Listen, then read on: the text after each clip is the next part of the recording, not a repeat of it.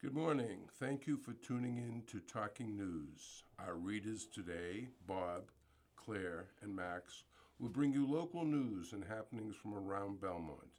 And now on to our news. Six things to know about the Selectmen meeting. The Belmont Board of Selectmen met on October 15th. Here are six things to know about what happened at this meeting. One, BHS girls rugby team honored.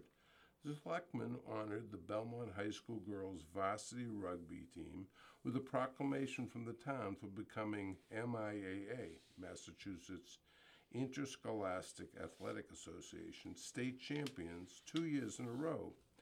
Undefeated 8 0 record in 2018 spring season, defeating Lincoln Sudbury High School 20 to 10 in the 2018 MIAA Girls Rugby State Championship on June 23, 2018.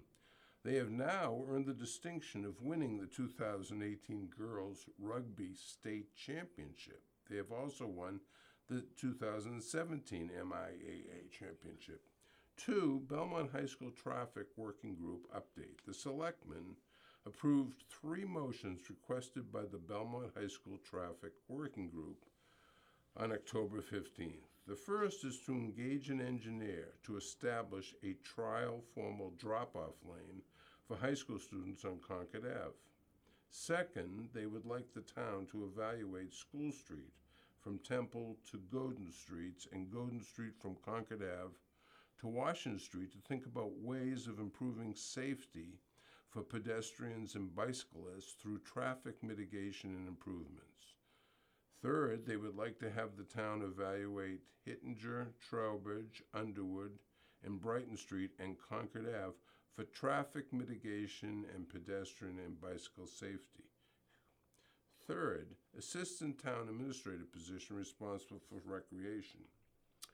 Town Administrator Patrice Garvin said she would like to hire an assistant town administrator who will focus 90% of her time on recreation department matters, including programming, and the other 10% on assisting her.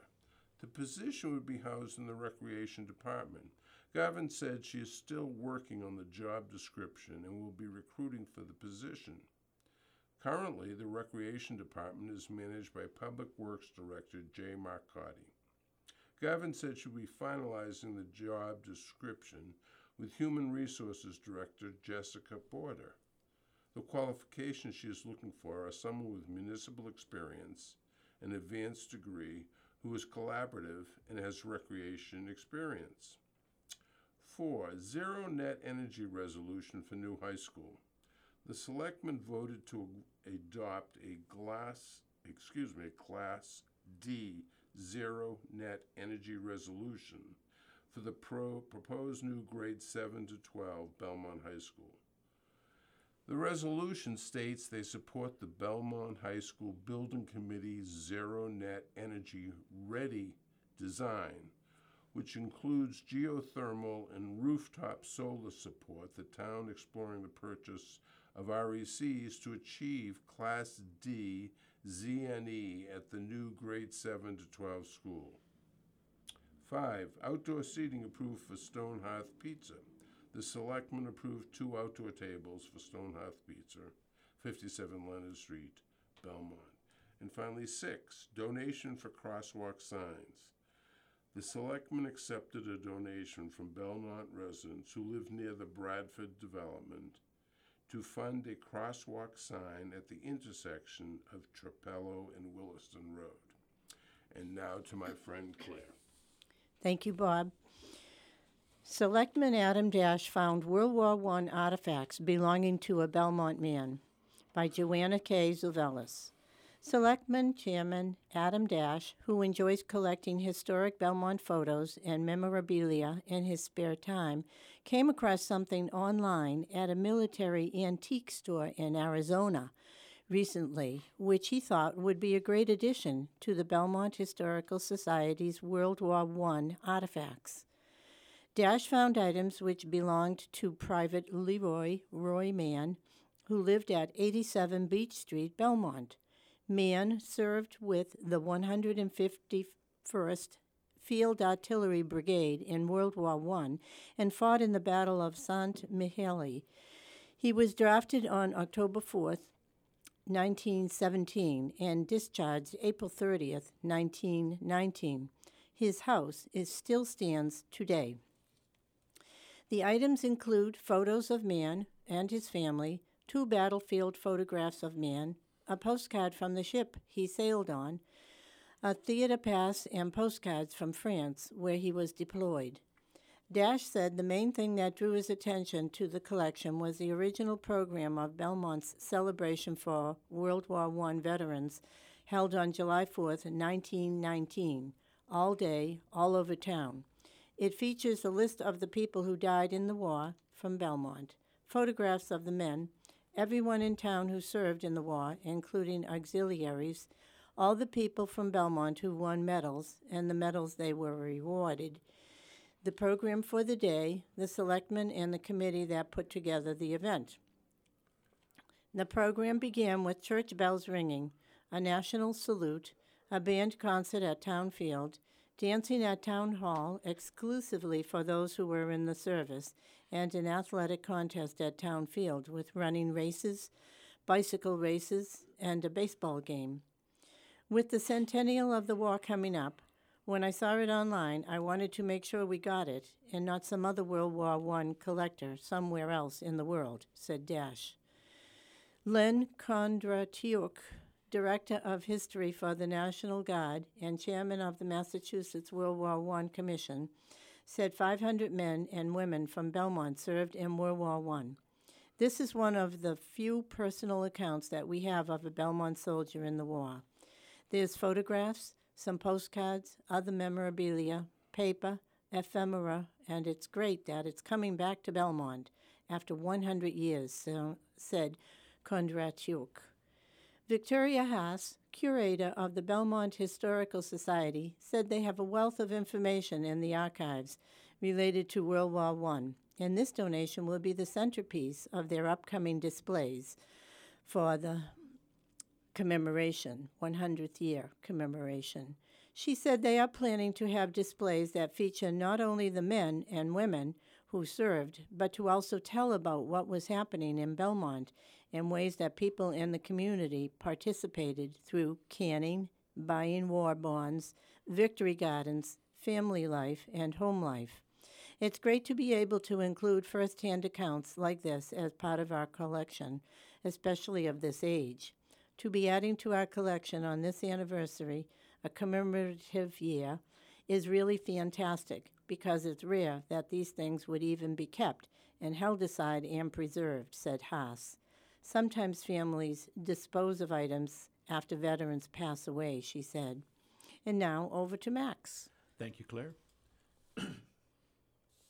Retail marijuana zoning approved. Planning Board OK's retail marijuana zoning on South Pleasant Street by Joanna Kate Zuvelis. After eight meetings and three public hearings, several letters and emails, the Planning Board voted on the zoning regulations for retail marijuana in Belmont, which will be on the warrant for the special town meeting November 13th, 14th, and 15th.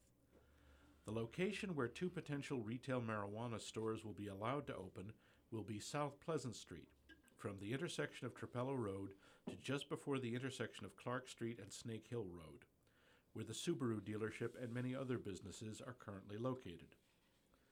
Previous planning board hearings saw residents voicing their support as well as their concerns about the other zone the board was considering.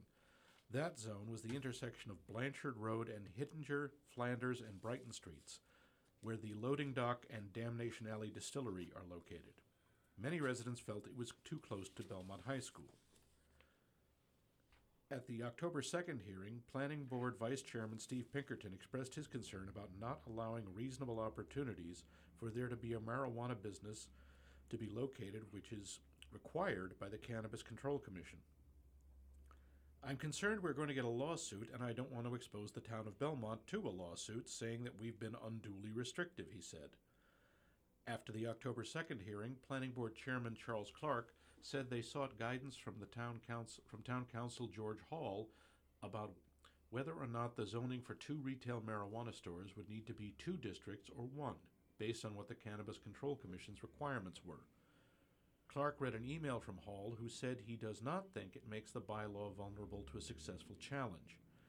I think the courts will require marijuana establishments to compete in the same way that any other marijuana business would be required to compete, wrote Hall. If a town has what seems to be sufficient area, then marijuana establishment zones can be defined within one zoning district and not two, said Clark. Where Belmont has very limited land area zoned for business and relatively low turnover among the businesses within those districts, it does not mean that the planning board has to account for the difficulty a marijuana establishment may have in buying or leasing a site, wrote Hall.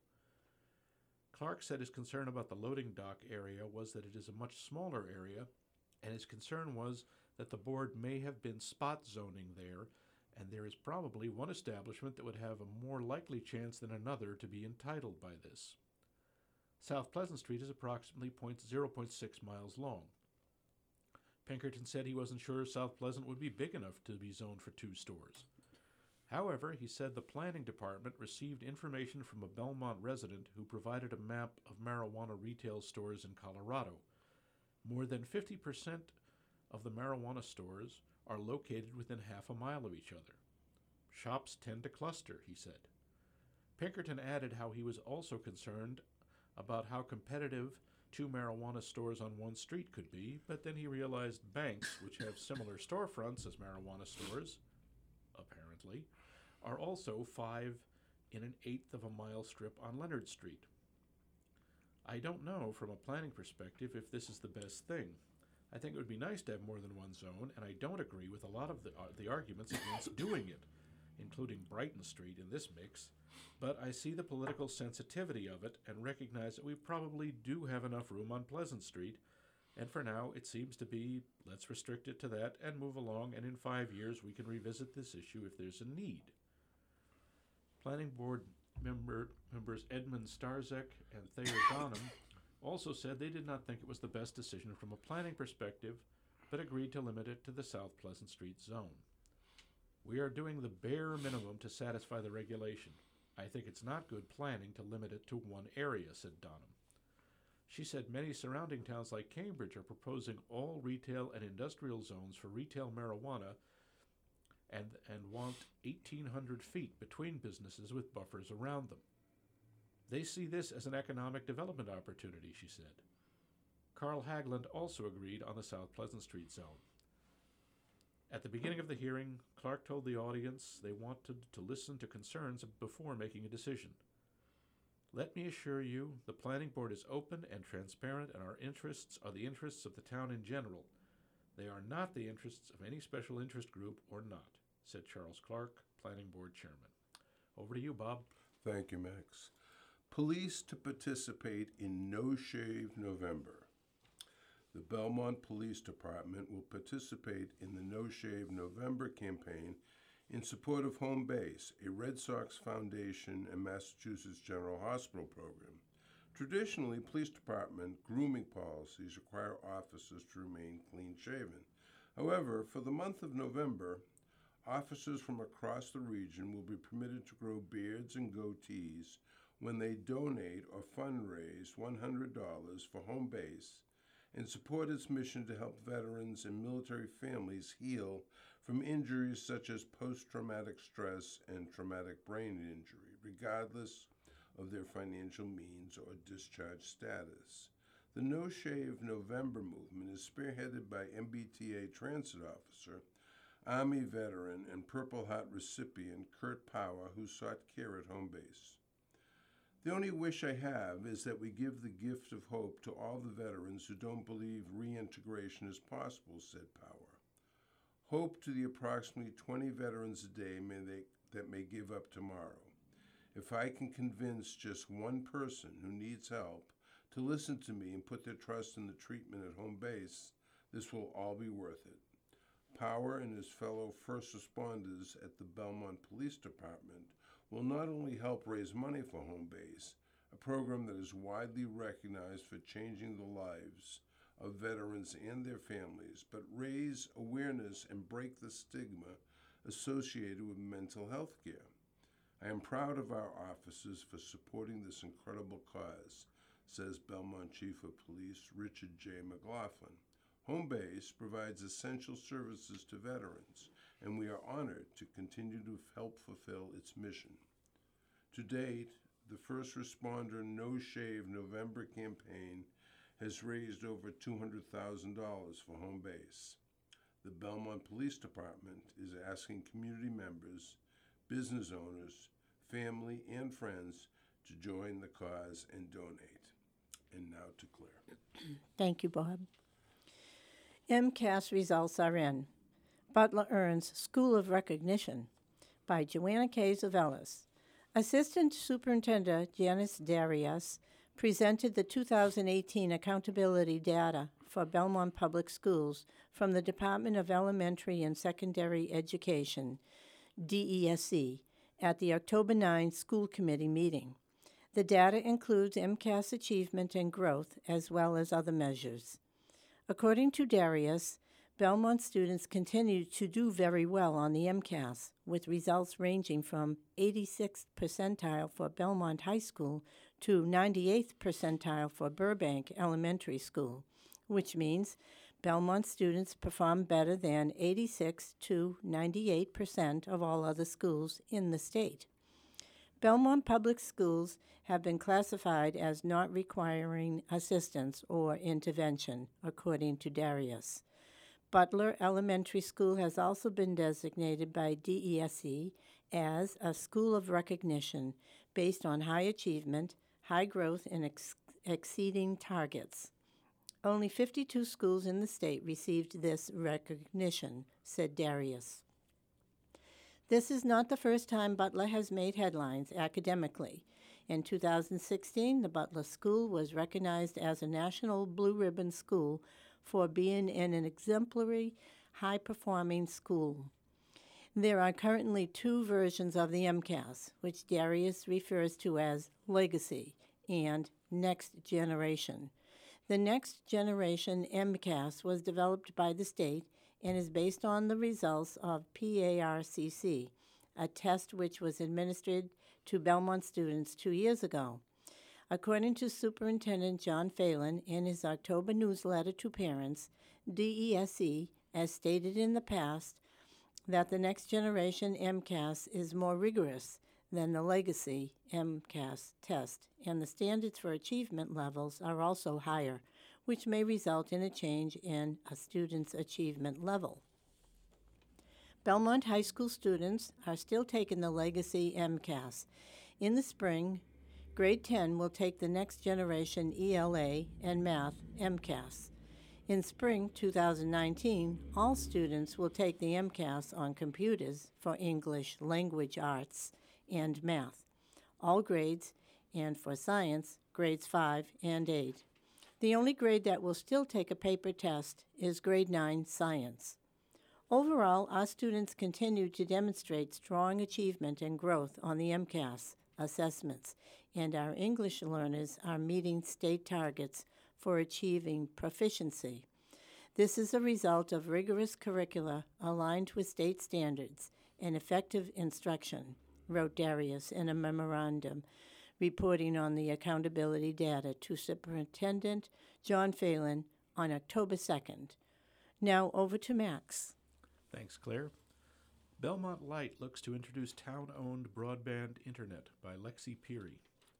Just four months into his new position as Belmont Light General Manager, Chris Roy is looking to change the way Belmont residents get their internet.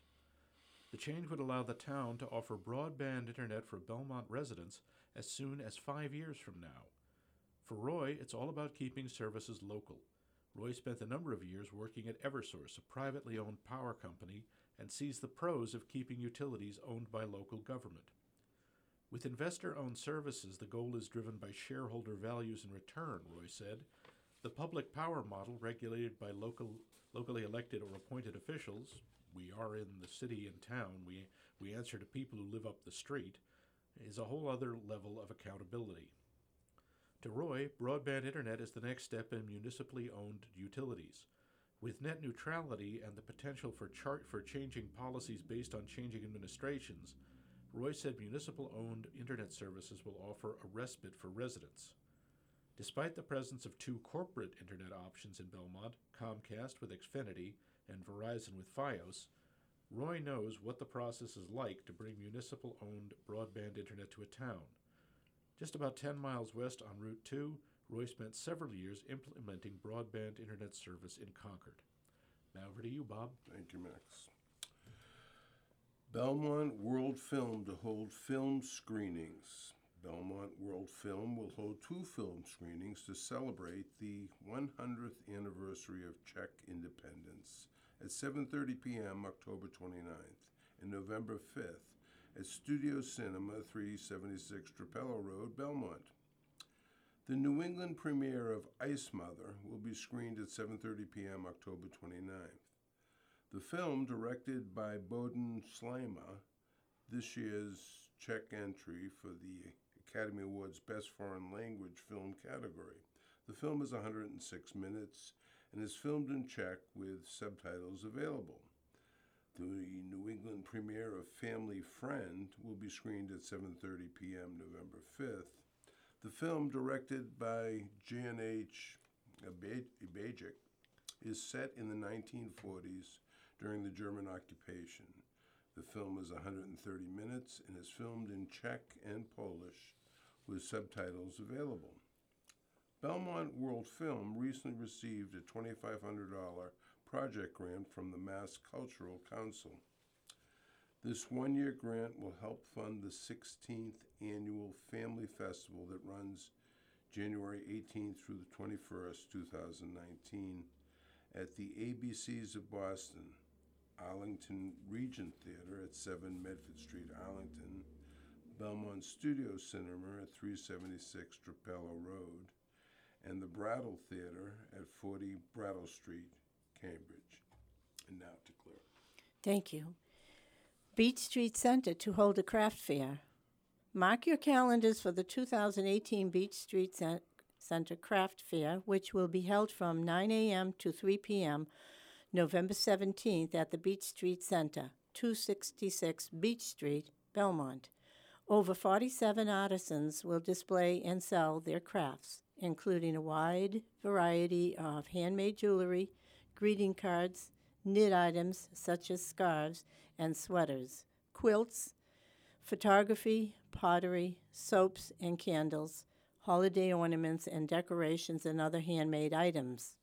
A raffle will be held with items donated by each of the crafters, and you could be a winner.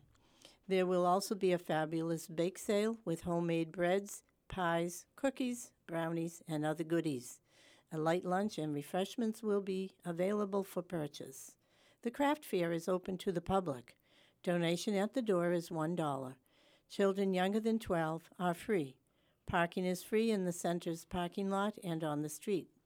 This is a fun time for those of all ages in the Belmont community and other local communities to do some early holiday shopping and support local craftspeople. Please tell your friends and plan to attend.